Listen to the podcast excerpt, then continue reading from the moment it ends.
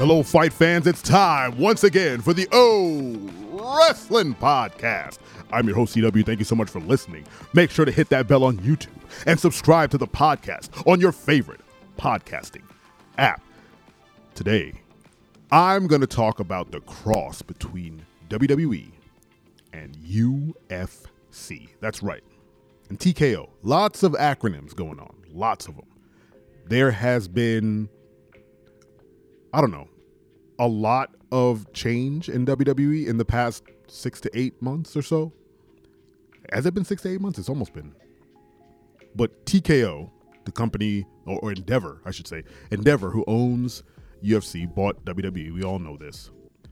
And now this entity owns both the U F C and W W E. They also uh, gave T V rights to T N A. They're becoming a very large sports uh, entertainment company, combat sports, sports entertainment, whatever you want to call it. And maybe in my own little world, I have a very insular world, insulated world.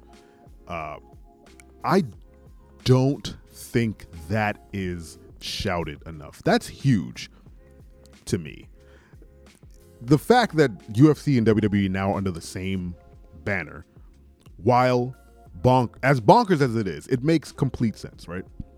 And last night on Raw, we saw the first sort of melding of U F C and W W E in an official capacity. I think T K O implemented, or not T K O specifically, but this sort of new W W E entity started implementing different things into the show.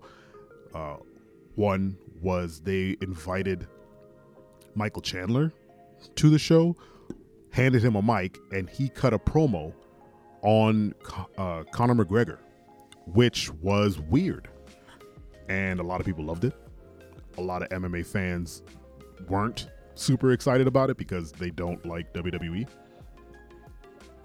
And then there were people like me in the middle who were just completely confounded by the entire thing, because I was a dyed-in-the-wool U F C fanatic for maybe five years straight, maybe, maybe five or six years straight. So much so, I mean, when I was growing up, I was one of those kids who was like, I want to learn karate. I want to learn to fight, blah, blah, blah. I was really, really into martial arts, and we were broke, so I couldn't do it. And I didn't start doing martial arts until I was in my early twenties. And when I did that, I decided to do M M A. So I learned jiu-jitsu, I learned kickboxing, I learned Muay Thai, I learned, uh, what's that other one? Krav Maga. Uh, in-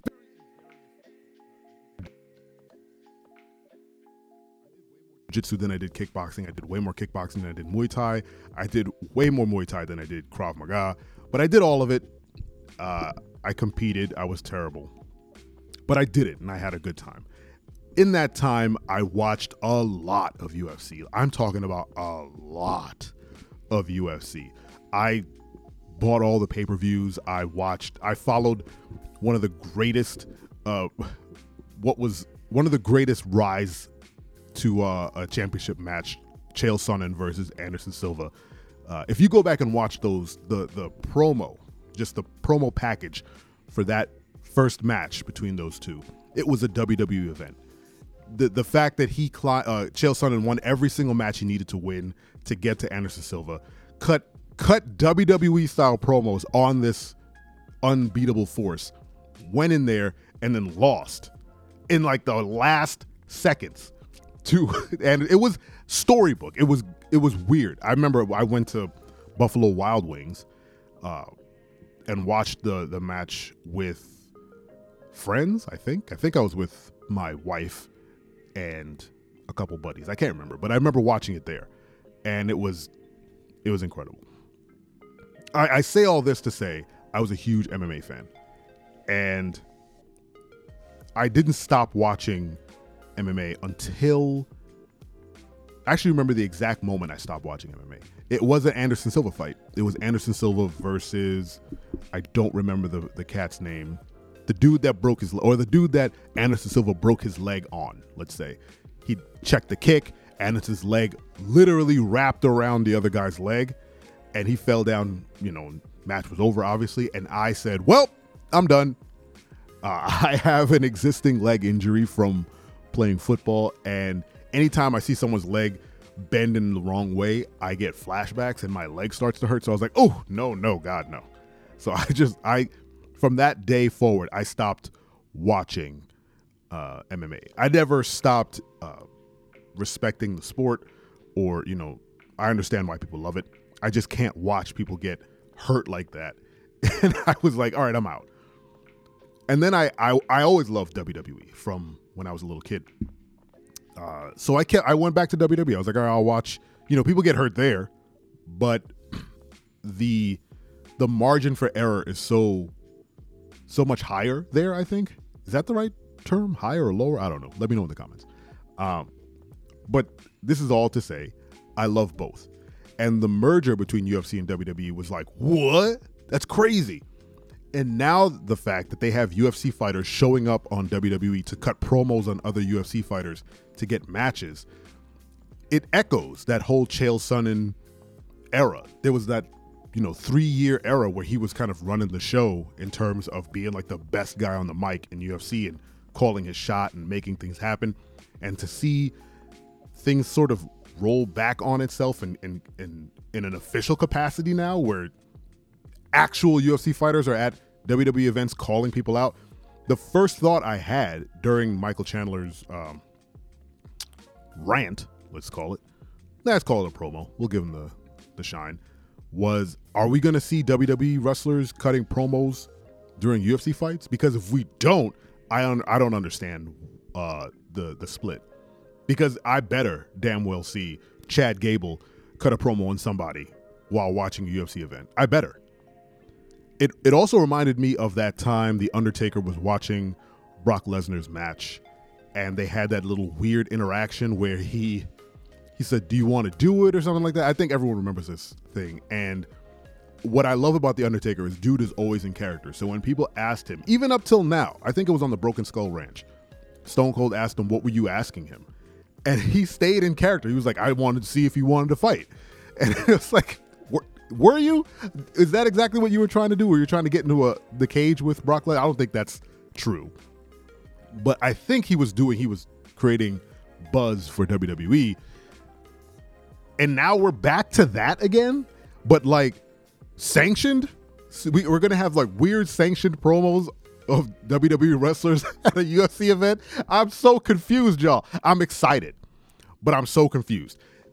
Let's be clear. This will not get me to watch U F C again at all. But I will pay attention to the clips of whoever shows up at a wrestle at a at a U F C event to cut a promo on somebody else. I hope we get a W W E wrestler and a T N A wrestler both at a U F C event, because again, they're all sort of mingling together, and cut a promo on each other. We already had Jordan Grace uh, come over from T N A in the Royal Rumble. She did incredible. Um, exposed T N A's wrestlers to W W E wrestlers for people who probably don't watch uh, a multitude of promotions. And if Naomi and her were at a U F C event and they cut a promo on each other, great. If maybe we get, like, I think Moose, is that his name, who's on T N A? I think he's on T N A. If he cut a promo on a Bobby Lashley, I think because they were they have similar spears and they're both at a U F C event, I'm here for that too. Look, the fact that there's this giant sports entertainment conglomerate is goofy and weird and not sustainable in my mind. Who knows? I don't know. They'll share money and it'll be fine. But the idea that the U F C is crossing with W W E now in the most official capacity, as a fan of W W E and U F C uh, from way back in the day, it's uh, it's interesting, and I, I can't wait to see what it produces. Anyway, what did you think of the U F C W W E merger? Let me know in the comments, and don't you ever forget. I'm your friend, but if I ever see you in the ring, I can beat you. Don't you know? Yeah, yeah, yeah.